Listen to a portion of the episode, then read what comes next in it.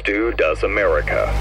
I am fascinated by the approach of the Biden administration. And look, when you're in a position like this, you do a lot of dumb, crazy, silly things. So it makes for a really fascinating time to cover the country. Crappy time to live in it, but a fun time to cover it. One of the things that's really been interesting to me is this thing they're doing with gas prices. Obviously, if you're president of the United States, gas prices are going through the roof. You're kind of torturing all your citizens with all this unneeded inflation and all these problems with energy. You have to come up with something to say. And so what they've said basically is, we're not doing anything to the oil companies. Everything's totally fine. We're just letting them do what they're doing. They're being greedy. We're not doing anything to thwart them whatsoever. What's fascinating to me about that in particular is, like, I have a memory longer than a week. And I remember when they ran for president, they ran a giant campaign almost wholly based on the idea that they were going to shut down the oil industry. Does anybody remember this? So I'm interested that they have this sort of two-path approach where they can go to their environmentalist supporters in the primary and say, hey, we hate the oil companies. We're going to shut them down. Everything we're doing is to move away from fossil fuels. And at the same time, they can tell the American people, what are you talking about? We've never done anything to stop. We love oil companies. What are you saying? It's such a bizarre thing. Let me give you an example of how bad this has been for the Biden administration. A little then and now. Watch. No more drilling on federal lands, no more drilling, including offshore, no ability for the oil industry to continue to drill, period. Since Russia has started amassing troops on the border, we've seen a $2 increase of gas prices. So we know where to put the blame on the war, but oil companies, they have oil refineries, they have responsibility too. So this is basically a bit of a, hey, we want you to act. It's time to act. We have done our part with the Strategic Petroleum Reserve. We are calling on them to do the right thing, to be patriots here, and not to use the war as an excuse or as a reason to not put out a production, not do the capacity that is needed out there. She's good. We should do an entire show just about how good she is. Oh wait, we already did that. We'll do more. There's more to come on Corinne Jean-Pierre. In fact, here's another clip. The only person who ever seems to ask her a tough question is, of course, Peter Doocy of Fox News. And he decided to ask her about this little issue they're having when, you know, they've been talking about ending fossil fuels for so long. Is that still a focus of the administration? The president once said that he was going to end fossil fuel. Is that now off the table? No, we are going to continue to move forward with our clean energy proposal, our climate change proposal. Is that a priority? So climate change over gas? No, that's not what we're saying. We're saying that I'm answering the question. Is his priority lowering gas prices, or is it addressing climate change? First of all, you can do both at the same time. What we're trying to deal with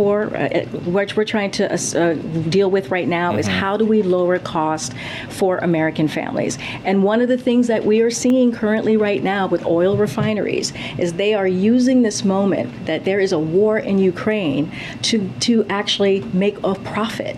When there are steps that they can take so that we can actually lower gas prices for families. God, this is just, she is terrible. Do you believe that half of that answer was read? Fascinating. We just talked to you yesterday with Brian Dean Wright about how we're at between 94 and 98% when it comes to refinery capacity. We've gone from 250, I think it was, to 124 refineries. We keep screwing with this whole process and then expect everything to go fine. And look, why would you build new facilities if you're the oil companies when everyone is telling you your industry is doomed? I mean, listen to John Kerry. Do we need to expand production? I mean, we know what prices are a function of, supply and demand. Do we need to increase supply? Here's John Kerry. And energy security worry is driving a lot of the thoughts now about, oh, we need more drilling of gas. We need more drilling of this. We need to go back to coal. No, we don't. We absolutely don't. And we have to prevent a false narrative from entering into this, or, again, pun intended, we are cooked. Again, and they're in a tough spot here. I don't want to deny it.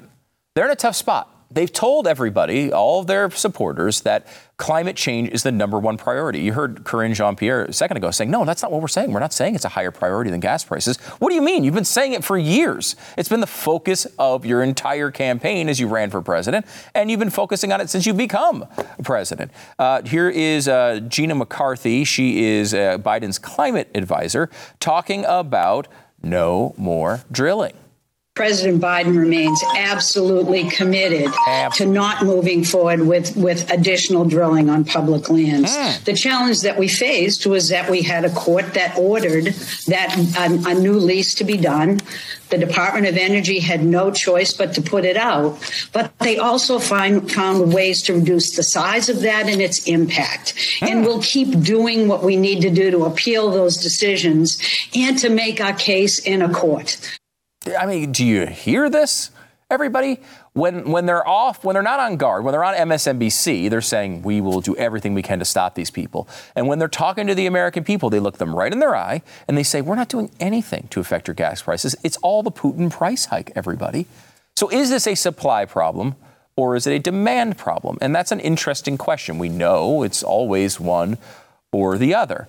So let me look at this, and I could run these numbers from the COVID year, and it would be, I think, it would look really bad for the Biden administration, but it would be a little unfair. You know, we know that the numbers were screwed up when it came to COVID. Everybody was home, people were driving less, all those things. So I won't do that. Let's go back to 2019, and we'll look at it from 2019 to 2021. So is this a supply problem or a demand problem? Well, demand, you'd think if it's a demand problem, demand has skyrocketed, right? That's what you'd have to think it's a demand problem. Well, no, actually demand is down 3.7%. So if demand is down, it's not a demand problem. So maybe it's a supply problem. Is it a supply problem? Could it possibly be related to a supply issue over the past couple of years? And of course, supply is also down. So if it is a supply problem, you'd expect that number to be lower, which of course it is, down by 2.1%. Our supply is down. And so this is a big factor to why prices are going higher. It's not that demand is exploding. Yes, it's exploding out of the COVID year, but it's not exploding from normal period to normal period, if you will. It's the supply that is going down, and that's causing a big part of the problem. Now, of course, it's not to say that the war in Ukraine is not a factor. There are other factors to this, but we are not helping ourselves. Again, your job as president is not to just to avoid hurting us. It's supposed to be to help us. And they're doing everything they can to do the opposite right now, as they just explained to you. However, then they come to the American people and they say, you know what? This president is absolutely focused on bringing your gas prices down. Watch. Am I comfortable? I mean, I certainly support the president and his national security team. No one knows more about, you know, national affairs than President Biden. Oh, shut up. And I would say that he is very serious when he says he's going to use every arrow in his quiver in order to bring down gas prices for Americans. Every arrow in his quiver, not increasing supply, which would be the main arrow in your quiver you'd want to address in a situation like this, as we've just shown you. But instead, they're going after other things. What are the other things they can do? Well, there are some things they can do, like, for example, harass oil companies.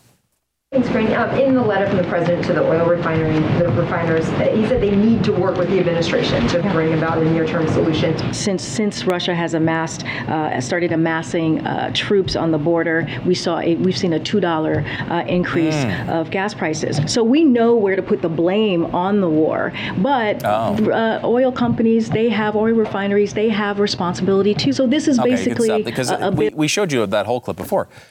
But I wanted you to focus on that one part there. This is kind of a new thing. I guess it's not completely new, but it's something they've tried recently, which is not to say that the prices went up at the beginning of the war. No. It's when they started amassing troops on the border. So that's a different timeline. You notice they're getting a few more months of the rise out of this. Now, of course, prices were rising before that, too. Here's Corinne Jean-Pierre tweeting about this a few months ago. She said, this chart illustrates the impact of Putin's price hike on Americans. Oil prices have risen since the beginning of this year, at the same time as military buildup from Putin and his threats. And then unprovoked further invasion of Ukraine. That's higher gas prices, up more than 75 cents. And they included this chart from the Council of Economic Advisers. And you do see a big, spike there in oil prices. Now, obviously, prices had been going up before that and actually came down after they started putting troops on the border initially. And that really started in November of 2021. So they came down, then they started rising a little bit, but they had already gone up quite a bit from the beginning. I want you to look at that spike at the end of this graph. And if for podcast listeners, it's, it's a pretty noticeable spike right at the end of this graph. But it's also something we included in our previous chart that we showed you, because what we do on this program is show you charts. That spike is the one noted here as the Putin price spike, hike or whatever it is. So you see that, yes, there was a spike there when the war began. They're trying to take advantage of a longer term period and more of the rise so they don't get blamed for as much. But this has been going up this way for a long, long time. And the Putin price hike, while it is a factor, I'm not denying that it is. This has not been good for the global community, the global economy, but that is not what is to blame from the beginning here. The thing is, and as I mentioned earlier, when you're president of the United States, your goal is it's not just to stop hurting people, it's to help them. So when you have increasing supply, when you take your energy supply seriously, when something that you can't control, like, I don't know, one giant country invading another country happens and it disrupts supply, you can handle it. You are in control of the situation. You're not held at gunpoint by Vladimir Putin. You instead are able to handle the problem. So, yes, Vladimir Putin and his invasion is a problem here, and it's made this worse. But it was already going on, and now, because of your actions, you have not been able to deal with it. ExxonMobil has replied, by the way, to the harassment they've been receiving, and they say, actually, we've been investing $118 billion on new oil and gas supplies over the past 5 years, compared to a net income of only $55 billion. They also say they have been investing even during the pandemic, when they lost more than $20 billion and they had to borrow more than $30 billion to maintain investment and increase capacity to be ready for a post-pandemic demand. They've done a lot, but they've been the enemy at every stage of this. How about refining capacity? We know we've basically been cut in half. When people try to build new refineries, the government blocks them over and over again. The Institute for Energy Research said in a recent article, new refineries are unlikely to be built in the United States due to daunting environmental standards and policies that the Biden administration has been implementing to reduce petroleum product consumption in the future, and on and on and on. So what have they done? They've tried to harass oil companies and lie to the American people so they can shift blame that direction. And then they've also decided to work on emptying our strategic oil reserves. Now, this is something that's supposed to be for a real emergency, not just the prices going up a little bit. They've decided to address this. And so what they would tell you is that what you're seeing now with $5 plus per gallon on average in the United States is actually a factor of their brilliant policies, bringing it down from some theoretical higher level than that. And that has been a massive cost to our strategic oil reserve. I don't know that you've seen this chart yet, but I want you to look at it because it's shocking. Normally, we are up around 750 million barrels of oil in our strategic oil reserves, and we have seen a dramatic straight down line that has emptied it to less than half its capacity already. And we're still at over $5 a gallon. This thing is going to be empty in a month at this pace and has given you absolutely no noticeable benefit whatsoever. How do you feel about that? Did you know that we've emptied out more than half of our strategic oil reserves? To what end?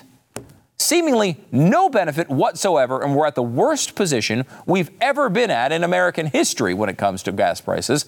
And we look to the future to see how much worse it will get. And look, the government and the Biden administration has been doing stuff over and over and over again. They bragged about it during the campaign, as we showed you, and then they got into office and did it. This is from an executive order from the first week or so of the president's administration. This order directs the Secretary of the Interior to pause on entering into new oil and gas leases on public lands or offshore waters. To the extent possible, launch a rigorous review of all existing leasing and permitting practices related to fossil fuel development on public lands and waters. He made promises about this stuff all throughout the campaign. And it's interesting to look back at those promises now because they were fact-checked and looked at, shown as promises kept, promises in progress. His moves included making industry more energy efficient and putting the brakes on drilling and pipeline projects, according to PolitiFact. How about the Washington Post, who talked about real problems as the administration saw it with global warming? And they said, well, what should we do about it? And I want to make this clear. The president did a lot of things to restrict oil companies, but they didn't get everything done that they wanted to. Well, what did they want to get done? Do you remember all the conversation about Build Back Better? What was in that proposal that wound up not getting through? But this is what the Biden administration wanted to do. Under the version of the Build Back Better Act that passed the House last month, new offshore drilling would be permanently prohibited in just a couple of areas you may have heard of: the Atlantic Ocean, the Pacific Ocean, and the eastern Gulf of Mexico. Ever hear of those places before? They're kind of important when it comes to offshore drilling. Not sure if you knew that. The House version of the bill would also repeal a provision in Republicans' 2017 tax law that opened up Alaska's Arctic National Wildlife Refuge to onshore oil and gas drilling. And if I take you back again, one more time, to this moderate guy and his moderate campaign he ran for president, I'll take you back to when he was asked about the Green New Deal by Anderson Cooper. Anderson Cooper, quote, "Are you a firm supporter of the Green New Deal, or do you think it's too much or goes too far?" Joe Biden's response, quote, "Oh, I don't think it's too much." He has his own plan that he wanted to push through, but he did not think even the craziness of the Green New Deal was too much. If he had gotten done the things he wanted to get done, you'd have $8 gas right now. And he's acting as if he's not part of the problem. He is the problem. It's a big, big day in the economy. Why? Because Joe Biden is thinking about making a decision on an issue. And we got to say, you thought he was too old.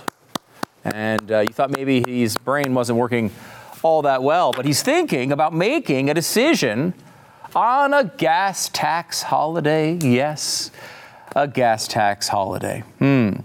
What is a gas tax holiday? Well, The Hill breaks it down for us. The current federal gas tax is about 18.4 cents per gallon, according to the U.S. Energy Information Administration. The gas tax itself is imposed on those producing gasoline, which then impacts the prices we pay at the pump. Simply put, a federal gas tax holiday would temporarily suspend the 18.4 cent gas tax. It doesn't, however, mean you'll pay 18.4 cents less per gallon at the pump, which is pretty exciting there. Now, of course, I favor a gas tax holiday. I just think it should never end. It should be no taxes on gas. There's no reason to put another 18.4 cents per gallon. Plus, you're also paying a decent tax on the state level. You could probably knock up to maybe $1 off of these prices if you are in a high tax state. And it doesn't mean it instantly goes to you, but it probably, most of it probably will. Although there have been skeptics of gas tax holidays in the past, most of them hardcore conservatives who don't like Joe Biden, like Barack Obama, who said, "We don't know that the oil companies will actually pass on the savings," Obama said at a speech in North Carolina in April 2008. "So you're saving 5% in terms of the gas tax. It's not clear what would prevent the oil companies from just jacking up prices 5%. So you end up giving them more money. and we've drained the highway trust fund. Now, this is the problem with Washington. We're facing a situation where oil prices could hit $200 a barrel. Oil companies like Shell and BP just reported record profits for the quarter, and we're arguing over a gimmick to save you half a tank of gas over the course of the entire summer so that everyone in Washington can pat themselves on the back and say they did something. Now, I don't normally agree with Barack Obama, but when he indicates that he realizes that Joe Biden is, quote, the problem with Washington, I can't help but be on his side on that one, you know? The gas tax holiday is basically a gimmick. It is maybe a little helpful to people. It shows you what the state of affairs should normally be. We shouldn't have to be paying high taxes on gas, and it would be nice if it just completely went away forever.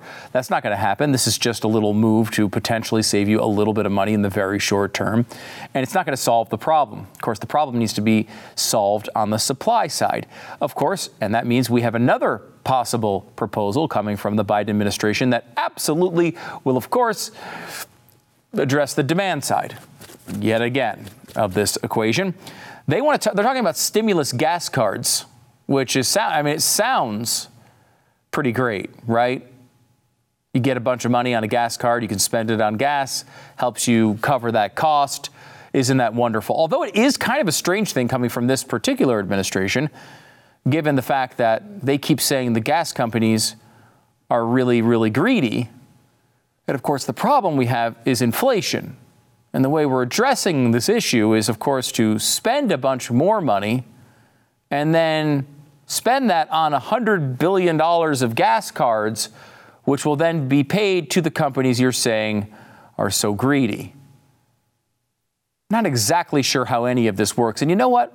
I'm not alone here. I don't think Biden knows it either. That's kind of the problem, as they say. Now, of course, some people are pointing out, you know, the spending thing has been kind of the issue here, right? You've been spending trillions and trillions and trillions of dollars, and now you want to spend trillions and trillions and trillions of more dollars. Seems to be the only solution to anything. CNBC had Cecilia Rouse on. She's the chair of the Council of Economic Advisers. And they said, hey, you know, maybe spending money, does that seem a little tone deaf right about now? Is it possible, as Americans are feeling that pain, that message is a little tone deaf and could have a really kind of negative impact in terms of consumer sentiment? So I'm not sure which part is the tone deaf. The president is looking to focusing lower costs on spending money. For important... Go ahead. But he's focused on reducing costs for some of the most important items for Americans, reducing prescription costs, reducing costs for childcare, helping people get back to work because they are able to balance responsibilities at home and at work. Oh. So these are the kinds of investments we need to make. They spend out over time. We know that this president is focused on reducing the deficit. This deficit is on track to be reduced by $1.7 trillion this year. That's more than happened under President Trump.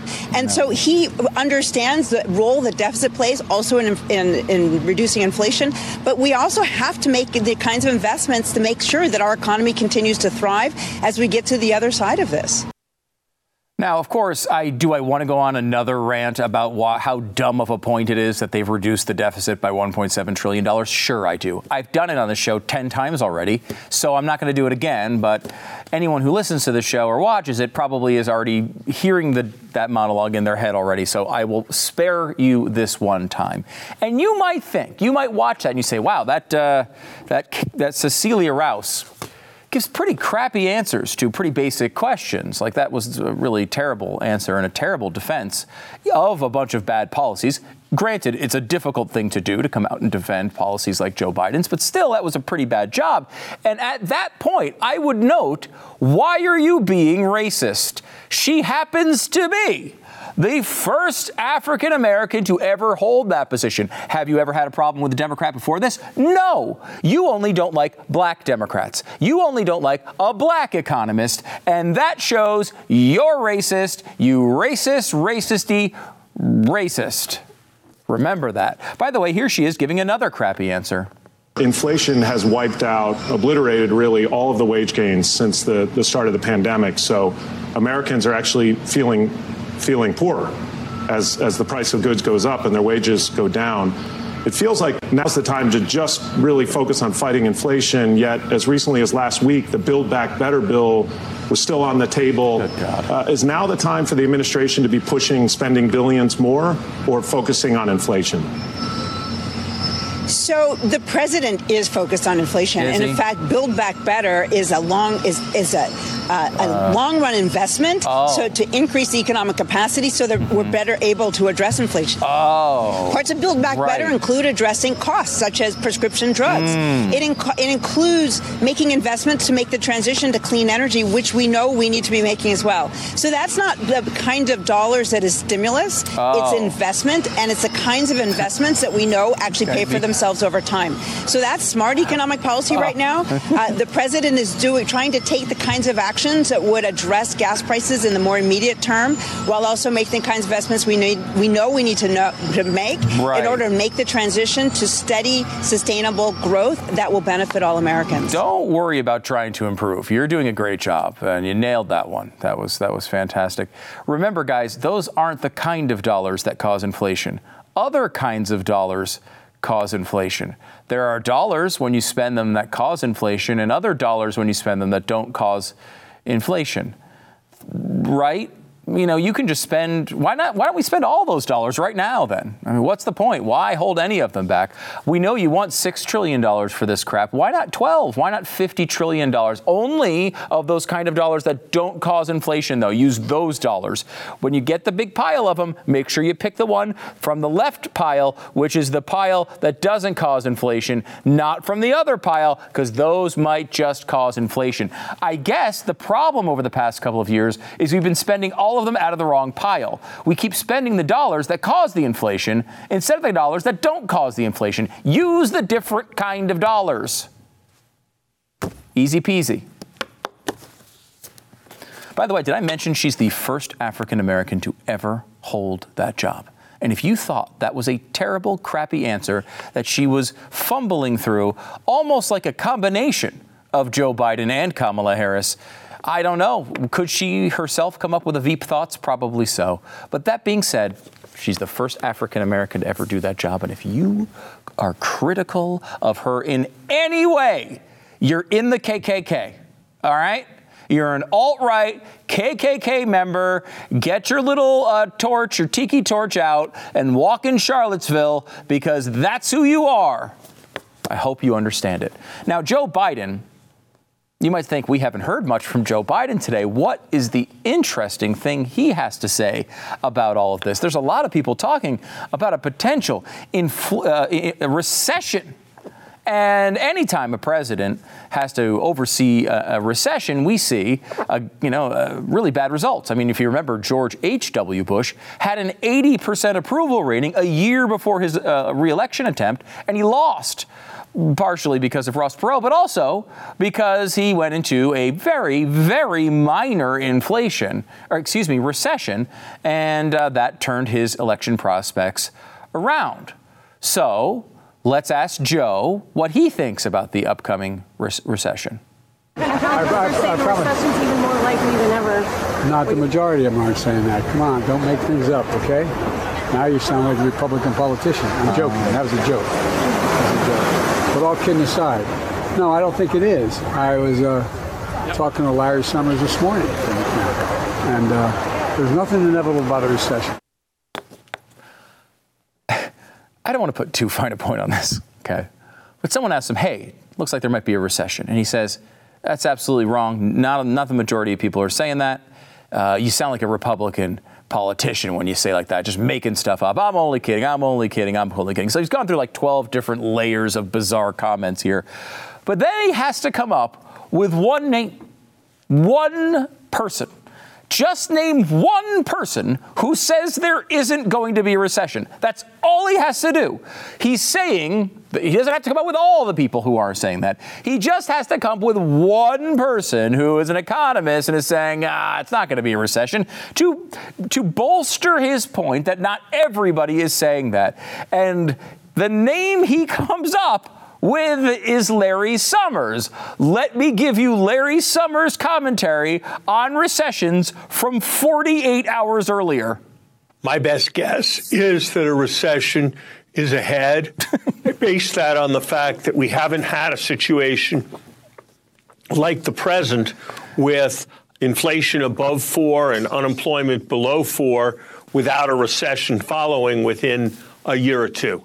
And so I think the likelihood is that in order to do what's necessary to stop inflation, the Fed is going to raise interest rates enough that the economy will slip into recession. And I think that view, which was not a common view a couple months ago, is now the view of a number of statistical models and the view of a range of forecasters. Literally, he could have said anyone. Anyone. He could have said Bob Fnarkenensen, and people wouldn't have checked it because it's the media. No one would have known. The only guy he can't say in that spot is Larry Summers. Why? Because, first of all, you mentioned you talked to him in the morning when 2 days earlier he was saying on national television, there's going to be a recession. It's coming. And he not only cites him, but then Larry Summers says it's the overwhelming majority of opinion of economists. So not only is does he cite the one guy he can't cite, but then that guy was on television completely refuting his point from just 2 days earlier. It is a masterclass in failure, this guy. I swear it. Again, I've said this before, and I will say it 100 more times over the next couple of years. I didn't have high hopes for a Biden presidency. I thought he would be a bad president. I thought he'd be incompetent. I thought he was not able to speak. Yet every single day he proves me wrong. He's much, much worse than I could have ever imagined. It's incredible. By the way, we talked about the inflation. How does that inflation happen? Trillions and trillions of dollars being spent. First, during the Trump administration with widespread approval by both sides of the aisle, and then into the Biden administration where he dumped another $2 trillion on top of it, which caused inflation. One way we know it caused inflation is that Larry Summers also said that. He was the guy warning everybody that there's going to be a bunch of inflation if you spend another $2 trillion. And we should note that after that $2 trillion was spent, then there was a bipartisan $1 trillion that was also spent on infrastructure. If you think we're forgetting about that, Republicans, we're not. In fact, most of this spending was done by the approval of various Republicans. So it's not just the Democrats for this. However, Joe Biden and his policies have made this much worse, and they're responsible for the vast majority of this problem, and that is important. So now we've given all of this money to people, and now then we've inflated the economy so that that money is worth less and less. One economist decided to look at this, and he tweeted this. I thought this was pretty interesting. A family of four received $10,400 in economic impact payments. Does include a UI, student loan pause, etc. JEC Republicans estimate typical family has paid $4,000 to $6,000 more due to inflation. This is all inflation, not just incremental. So it will be another 10 to 12 months. 10 to 12 months for what? 10 to 12 months until we wipe out all of the free money that we gave to people. All of the free money that we gave to people gone because of inflation within 2 years of signing that last bill. Do you know how much? What could you do with a couple $1 trillion? Do you think you can maybe not blow it up in a couple of years? Well, you're different than the president then. And I don't know, maybe you can even balance yourself on a bicycle. Like, there's all sorts of differences between you and him. And I don't know. I feel like I'd rather have you. I don't know who you are. To be clear, I don't know who you are. OK, you might be watching the show and you say, I know who I am and I know who you are, but I'm here. I can't see you. I'm just sitting here talking to a camera in a room almost by myself. I'm just blabbing and ranting. And I don't know if anybody's out there watching, but whoever you are, I'd rather have you as president. You have no qualifications. What if you say, I don't even know anything about these issues? I'm watching your show so I can learn from you because you seem like you can get through a full sentence without stumbling or falling over. And you know what? Anybody who can get through a full sentence without stumbling or falling over would be a better president than this guy. He is a complete catastrophe in every single aspect. The things that he brags about are failures. He tries to cite one economist who agrees with him, and he picks the guy who not only warned about the inflation in advance, but then also just said, we're going into a recession. He is a walking and often falling over catastrophe. I want to bring in Alex Epstein. He's the founder and CEO of the Center for Industrial Progress and the author of the new book, Fossil Future, Why Global Human Flourishing Requires More Oil, Coal, and Natural Gas, Not Less. It's available now. Be sure to grab a copy wherever you get your books. Alex, how's it going? It's going well. Good to see you, Stu. Good to see you. I want to have you on for an extended interview soon, because when I get the chance to go through the whole book, the news cycle and stuff, I haven't even got into it yet, and I'm dying to read this book. It's been— Yeah, I'm really dying to do that. I think we'll have a really good discussion. Yeah, I mean, it's been several years in the making, and we've talked about the preview here a couple of times, and I want to really go in depth on this, but I want to kind of get you in here, first of all, to let people know the book is out, that they can get it, and kind of give you a preview of the book, and also go through a couple of really big stories going on that are hitting people really hard right now. The energy world is really in focus at this exact moment. Yeah, which is a good thing. I mean, I'm glad I finally finished the book, because it's really needed right now. It really is. So let's start with gas prices, because we are told that the reason why gas prices are so high is the Putin price hike. Is that true? And what's the real story if not? Well, we had rising gasoline prices well before the invasion, which is why everyone was they were offering a whole bunch of other excuses. So it's just been the endless excuse train. So, I mean, the Putin thing is obviously a significant variable, but you've had, price gouging, companies are making business decisions to have windfall profits. It's just everything but the obvious, which is that there is a global popular movement, or popular among governments anyway, to restrict fossil fuel investment, fossil fuel production, fossil fuel transportation, i.e. fossil fuel supply. What happens when you artificially restrict the supply of something and you don't have a viable replacement? Prices go up. It's supply and demand. So it's very simple, but everyone who's responsible for this wants all of these complex or just totally unrelated explanations, pseudo explanations, because they would have to admit responsibility. And they would have to admit that people like me are being vindicated. It's interesting, watching your work all of these years, Alex. I mean, I know the answer to a lot of these questions that, the enemy should not be fossil fuels. But what you said of restrict all these things they've done to restrict supply, it's true, but it was also they were advertising that in the campaign. Yeah. This was what they were promising to bring to America. And now that prices are out of control, all of a sudden they're saying they haven't done anything to restrict supply. Yeah, I mean, we had a president or candidate running on, I guarantee you we're going to end fossil fuel, right? That wasn't so ambiguous. And he's threatening to throw executives in jail, and he talks about no more drilling. And I think, what would you conclude if you're the industry? Has Biden done anything, or has the global anti-fossil fuel movement done anything to indicate that they're actually repenting and now they have a long-term commitment to supporting the freedom to pursue fossil fuels and profit from fossil fuels? Because that's what's necessary to encourage more investment and production. You need the freedom to do it and to profit from it. And there's been no indication of that at all. There's just been an indication that these guys don't like low polls. So what company that has any responsibility or intelligence is going to go out of their way to drill more, knowing that they're threatened, to help Biden's poll numbers? Yeah, I feel like we keep seeing both sides of these arguments over and over again. They keep claiming, for example, they keep saying that one of the big problems is that oil companies are super duper greedy. They just want more money. All they want to do is pollute the earth with as much oil as they can to make as much money as they can. At the same time, we're told that they've got 9,000 leases that they could access and be pumping oil like crazy to make more money, but they don't want to do it for some strange reason. Can you square that circle at all?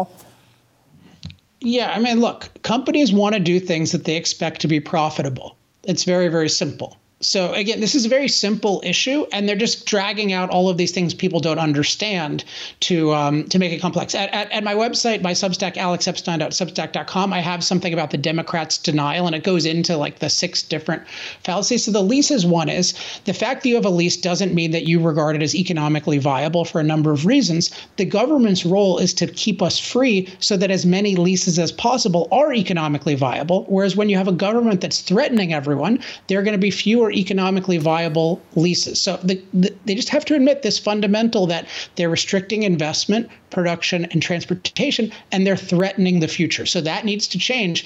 And I was on Kudlow earlier, and people think this is controversial, but we need to withdraw from the Paris Agreement, and everyone needs to withdraw from the Paris Agreement. I mean, that's the key thing.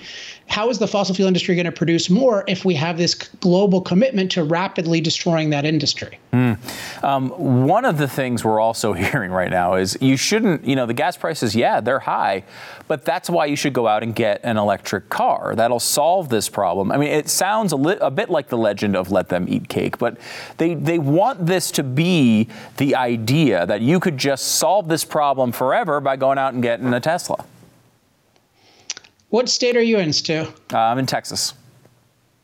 I'm in California. Have we had any has electricity been a problem-free zone in either of our states in recent memory? So what's going to happen, and there are many objections to this whole thing, but what's going to happen if we mandate an enormous increase in electricity consumption when we're already having trouble meeting existing demand? And is anyone aware of what's happened to coal prices and natural gas prices? Where does the electricity come from? It doesn't just come from the plug, and it doesn't come mostly from solar and wind, because those depend on having a totally reliable backup, basically 100% of the time. So this is just a totally ignorant thing. And it is also let them eat cake, right? Because it's not saying, hey, we've made EVs so cheap. A lot of those claims have just kept coming false, despite, despite these predictions. It's not the most cost-effective thing for most people. And they're saying, well, we'll just keep having policies that will make gasoline so expensive that eventually you'll have to make this terrible choice between something you can't afford and something else you can't afford. I know, Alex, you spent a bunch of time talking about how we shouldn't be thinking about the environment as a good for the environment, bad for the environment sort of like a decision. It's not we should be thinking about human beings and how they are best served. But is there even an argument just from the environmental standpoint on electric cars? Obviously, making them, the production of electric cars seems to be very taxing on natural resources. And, maybe if you run them for a couple 100,000 miles, you start breaking even. But it doesn't seem like the math is even there on electric cars yet. I don't ever, I like what you said. I don't talk about things in terms of the environment, protecting the environment, because that makes our environment something above us versus a means to us flourishing. So I think about, I want the earth to be a good human environment. And from that perspective, you do need to think about resource constraints. And the main way to figure those out is to leave people free. But we're seeing already lithium prices skyrocketing. We're seeing that, when you're talking about 1,000-fold increases in lithium production and all of these different elements, you have to question how well are those going to scale? And you don't know that they're going to scale. And you have all these people who are claiming that, it's going to be so easy to do this. And they haven't thought it through at all. And they don't really care, because what they're focused on is how do we eliminate fossil fuels, but also how do we eliminate hydro and eliminating nuclear. And they're hostile to mining. Right. So how is this amazing amount of mining going to occur with an anti-mining movement? This is why in Fossil Future in Chapter 1, I talk about how it's not just a hostility toward fossil fuels. It's a hostility toward all forms of cost-effective energy and the productive processes. And what that points to, which I reveal in Chapter 3, is it's really about a hostility toward human impact and a view that our goal should be to eliminate our impact on Earth versus advance human flourishing on Earth. You mentioned, too, that the best way to get to these ends is for people to be able to make their own decisions, right, and be able to look for the best possible tools to help human beings flourish. That's usually what people will do. They're going to want to chase things that improve their lives the most. There is a big case going on with the Supreme Court. Didn't come out today, but they're expected here in the next couple of weeks, where they're talking about the ability for the U.S. government to regulate power plants. And this has been something that the government has tried to do for a long time. They want to be able to do this outside of even Congress. They want the EPA and other agencies to handle this stuff so that, Congress people don't have their fingerprints on it, and they can have it, they can do it without any of the repercussions of the higher energy costs. Do you have any idea how this thing is going to turn out, and what kind of impact will it have? I don't know how it's going to turn out. I know I hope it turns out. I mean, these executive orders, and this is not, there's no administration recently that I think has been totally innocent in this regard, but the ability to just make all of these policies by executive order is really terrifying and not constitutional. Like we have this whole idea of a separation of powers where one side is making the laws, right?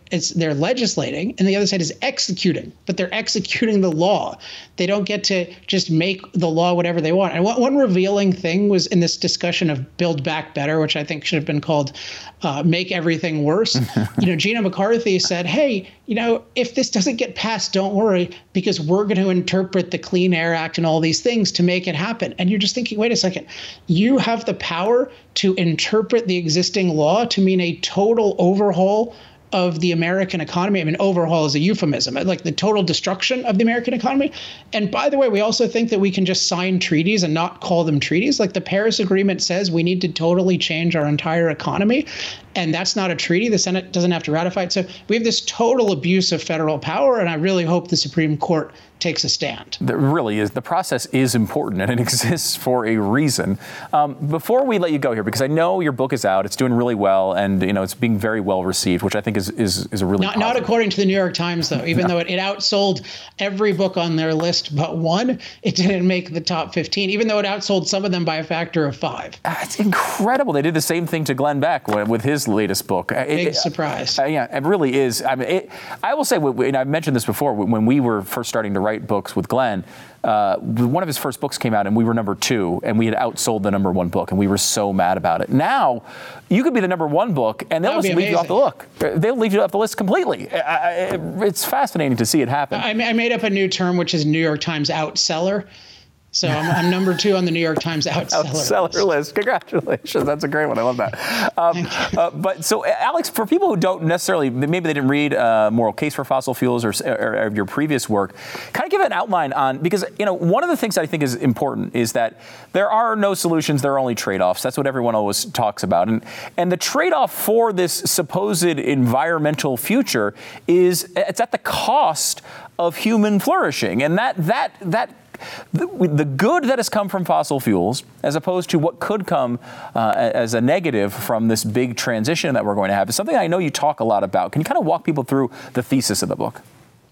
Sure. Although it occurs to me, I don't really love that expression. There's something true to it. But in a sense, a solution is anything where the positives outweigh the negatives, or as I talk about it, the benefits outweigh the side effects. So would you say, well, there's no solution to polio, there's only trade-offs? Well, the polio vaccine and subsequent versions, that was a really good solution. And so, yes. But the truth of that statement, so there's something I don't like, but there's something I like, which is that you look at trade-offs. So the way I think of it is you look at fossil fuels like you would look at a prescription drug. You carefully weigh the benefits and the side effects. And I think the cause of today's energy crisis, why we've restricted fossil fuels so mercilessly, is we've been taught by our leading thinkers to ignore the benefits of fossil fuels to human flourishing.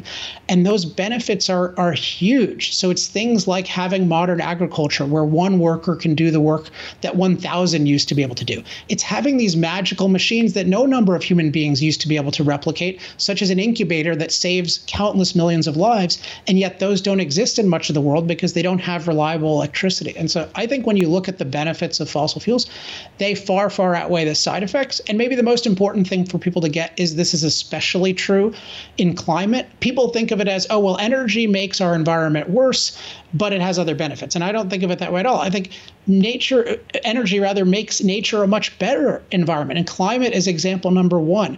We used to have just millions and millions of climate-related disaster deaths because the natural climate is so dangerous, so hostile, so difficult to deal with. And now we've had a 98% decline in climate-related disaster deaths over the last century, in large part because we've had all these amazing fossil-fueled machines that heat us when it's cold, right? That cool us when it's hot, that allow us to irrigate and alleviate drought, that allow us to bring food from where it is, to where it isn't. We just have all these amazing machines that are making us so safe from climate, and yet we think we have a climate catastrophe. And sort of the root of all of this is the reason we're ignoring the benefits is because our leading thinkers aren't thinking about their goal isn't advancing human flourishing on Earth. And so they don't really think of all the benefits of fossil fuels as benefits. They think of them as impositions on the Earth. They think that our whole civilization that's supporting 8 billion people, that's just wrong. We shouldn't be impacting the Earth. We shouldn't be impacting the climate. And so they focus on these disaster scenarios to scare us away from doing it. But really, they know fossil fuels are really good for us. They just don't think the focus should be on us. They think it should be on an unimpacted planet, which is really just hatred of humans, because it just means you're singling out humans as the worst thing in nature, and you want to see them disappear as much as possible. And it's amazing. I mean, you talk about a 98% drop in climate-related deaths. I mean, in any other context, that would be a miracle. I mean, people would be talking about it like people talk about polio, right, and the vaccine. And we gotta change that. Like, I think of it as we're not in a climate crisis, we're in a climate renaissance. And one thing you don't want to do, I know you like the term arguing to zero, and you've brought it up recently. You actually taught me a version of it last time, is, you know, you think about, like, the usual response is, well, fossil fuels are, like, they're good. They're like sort of bad climate wise. Of course, they're bad climate wise, but they're not as bad as you think. Right? Versus, no, fossil fuels are good climate wise. They enable us to master climate. And that's the thing that matters most. How much of an ability do you have to master climate? Because if you don't have an ability to master climate, climate will be dangerous. It'll be ruinous. And if you do, not only are the negatives of climate diminished, but you can even turn them into positives. Like, I like going snowboarding in Utah.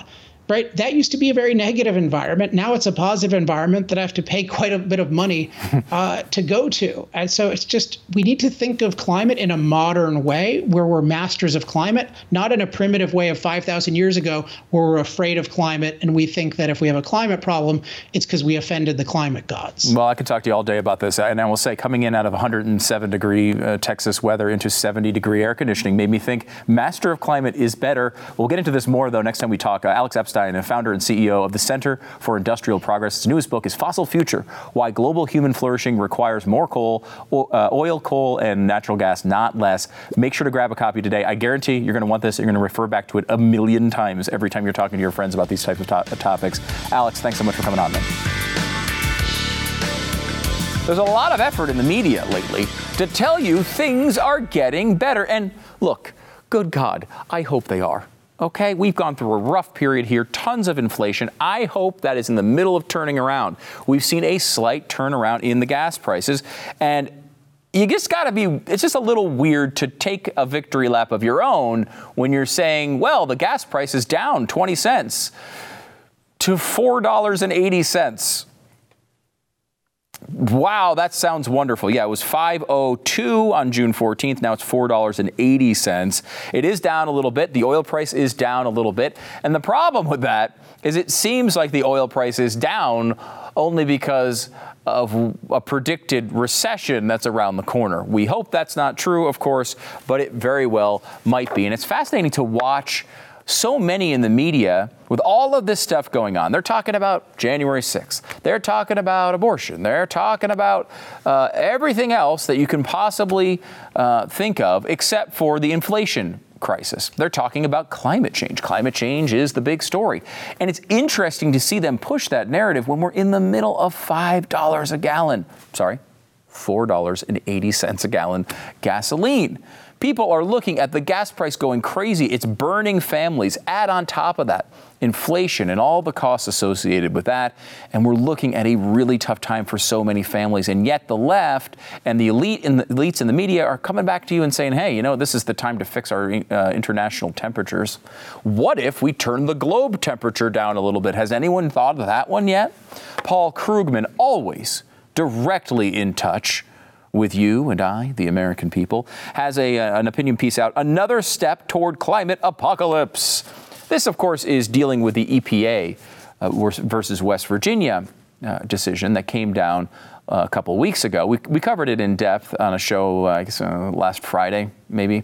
And this is basically something about how the administrative state can't just make up all the rules on their own. They can't just make up all the rules on their own. They can't just take a vague reference to air and turn it into a way to control the entire economy. That just is a step too far. If you want to control the entire economy, you may have some constitutional concerns here and there, but at the very least, you need to write a law. You need to actually go through Congress and vote on it. You can't just blame the EPA for all the negative effects. So this is sort of the situation that's going on. The left hates this idea because you've taken away all their tools. They've come through and decided a different way of doing business here in America, which is we just give all the power to the EPA and we let them do whatever we want them to do. We appoint all the people in there. We tell them, just go out there, say the science is settled, and force it down everybody's throat. Krugman, of course, is out there talking about this, and he does not like the rulings from the Supreme Court. He says anyone who believes the recent series of blockbuster court rulings reflects any consistent legal theory is being willfully naive. Clearly, the way this court interprets the law is almost entirely determined by what serves Republican interests. If states want to ban abortion, well, that's their prerogative. I've got news for you here, Paul. If you were just basing this off of what Republicans wanted, they just would have made abortion illegal nationwide. That's not what they did. They took the power out of their hands. This is something that someone who works at the New York Times will never understand. They decided to take the power out of the hands of the Supreme Court. The Supreme Court stepped in when most of the states had passed laws banning abortion completely and said, now everyone must have it. OK, then we went through another 20 years. And then Casey and that decision came down and they said, well, I know we screwed up with Roe, but let's give you a totally different arbitrary line that we can now argue. And you still all have to have abortion in every single state, taking the power completely out of the state's hands to legislate, or honestly, even the federal government's hands to legislate. And then this Supreme Court stepped up and said, you know what? That's not our job. Our job is not to dictate to everybody else and come up with these arbitrary lines for everyone else to follow. It should be in your hands.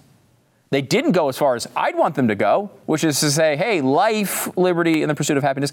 Life, liberty, and the pursuit of happiness. For any of those three things, you need to be alive. So we're going to come out and say maybe you should be born if there's a pregnancy that occurs. I would like it to be banned nationwide. They didn't go to my happy place. They went to the in-between place. They went to the moderate place where now we can have these arguments and base them on your state. That's not the ultimate solution to me, but it is better than the case was before, unless you're Paul Krugman. He also went on about the EPA situation, which is taking the power away from the EPA and a lot of these other federal agencies. It's not just about the EPA. This is going to be a pretty wide-ranging decision, I believe. But Krugman writes, the question is, how did letting the planet burn become a key GOP tenet? It wasn't always thus. Could you be any more elitist? Ugh. The Environmental Protection Agency, one whose scope the court action just moved to limit, was created by none other than Richard Nixon, who was progressive and very strongly pushed for centralized government power, also considered banning all handguns. This guy was not exactly the modern equivalent of a small government. Anyway, as late as 2008, John McCain, the Republican nominee for president, ran on a promise to impose cap and trade to limit greenhouse gas emissions. Now, of course, cap and trade, you might remember, is a very complicated economic scheme to limit the emissions from power plants and everything else. And then, but if you go over those limits, you can buy credits from other companies who are under the limits. It was a very complicated system. John McCain wanted to implement it along with his close economic advisors. And I thought to myself, I wonder what Paul Krugman was saying about John McCain and his economic prowess back when he actually was running for president and could have implemented this scheme. Here's what he said. Then there's frightening Mr. McCain, more frightening now than he was a few weeks ago. We've known for a long time, of course, that Mr. McCain doesn't know much about economics. He's said so himself, although he's denied having said it. That wouldn't matter too much if he had good taste in advisors, but he doesn't. I mean, these people have absolutely no credibility whatsoever. Now, you know climate is somewhat of a divisive issue. And if you wanted someone who's going to step in and try to move the climate needle into the way of hardcore left-wing philosophy, John McCain would have been a dream for you. If it really was the most important issue of your day, then John McCain would have been a dream for you. Why? Well, if you want to move something that's really controversial, a lot of times if you get someone from the opposite party who agrees with you, that's when you get that movement. An example of this is criminal justice reform. It was something that Republicans fought against for a very long time. Donald Trump was very open to it. When they went to Donald Trump, people like Van Jones and Kim Kardashian went to Donald Trump and said, hey, can you move the needle on this? And he did, right? Donald Trump believed in it. It was basically a liberal tenet, and he went along with it. It was something he supported, and they moved the ball pretty significantly on that. John McCain could have moved the ball on climate because a lot of Republicans would have gone along with John McCain if he was president of the United States. Instead, people like Krugman were bashing him as having no knowledge about the economy. Another thing he wanted to do that would have really moved the ball on the climate was build, I think it was 500 nuclear plants in this country so that we wouldn't have to rely anymore on fossil fuels, on the Middle East. There was a national security concern there and also a global warming concern there. And you know what happened? Everybody on the left, the environmentalists, opposed John McCain and said nuclear power is incredibly dangerous and evil and awful. Well, that is actually starting to turn now. The tide is starting to turn. They've seen enough here of the renewables. They've seen this isn't really working out quite yet. The technology's not there. This is going to take a lot longer than they thought. But the technology is there with nuclear power. It's power that is homegrown. We have it here. It's safe. It's effective. The new generations of nuclear power can be incredibly inexpensive when not constantly berated with all sorts of regulation all the time. You need some, of course, with nuclear power. But if you can open up new plants and generate more power, this could actually not only help our energy independence, it can also help the energy independence needs, if you will, going forward when we are supposed to all be on electric cars. I mean, forget the fact that they want to implement them. Most of these companies are saying, well, that's all we're going to build come 2030. It's all going to be new electric cars. So with all that as the sort of foundation, there are people now on the left changing their minds on nuclear power, driven by the difficulty of meeting clean energy goals and by surging electricity demands. A growing number of political leaders are taking a fresh look at nuclear power, both extending the life of existing reactors and building new ones. Even past skeptics, largely Democrats, have come around to the idea, notably in California, where the state's sole remaining nuclear plant, Diablo Canyon, is scheduled to close in 2025. The search for clean energy has given nuclear power a spark that has drawn bipartisan support that added billions in funding for existing and new projects. Welcome to the fantastic party. You know, we've been saying this for a really long time and been ignored by the left and the media, who said it was some weird fever dream. We just loved, I don't know, radiating people to death. So for whatever reason, that has been blown off by the media for so long. Now all of a sudden people are coming around. We're seeing this in Europe as well, where they're talking about making nuclear power more ESG friendly because the ESG investments have pushed all of the nuclear thought away. Now they want to change that so that people will start investing in nuclear power again. Just next time, just listen to us from like 15 years ago. We're going to save a lot of time and a lot of effort if you just would have listened back then. Of course, we say this stuff all the time. And it really, the answer for the left so often is not solar panels. It's not wind power. It's not hydropower. It's not nuclear power. It's none of those things. There is only one solution to our climate troubles. And normally, this is the type of thing that is left unsaid. They'll allude to it, they'll say it here and there, but they never really admit it. I want to give you an example of someone who's saying the quiet part out loud. It's Bill Nye. Bill Nye says the main thing you can do about climate change isn't recycling, it's voting. What a surprise. He said, but if you want to do one thing about climate change, vote. And if you're a kid and you can't vote, make sure your parents vote. Hassle them. Well, nothing I need more than more hassling from children. I think a lot of people will really appreciate that advice. Thanks a lot, Bill. And you know, there's nothing I'm going to do at a slower pace than agree with your voting idea when you sick my kids on me. Nobody likes that. Just so you're aware, nobody likes that. That being said, this is, of course, the implied voting interest here is to vote for Democrats. They're the ones that want to do what Bill Nye says needs to be done when it comes to the climate.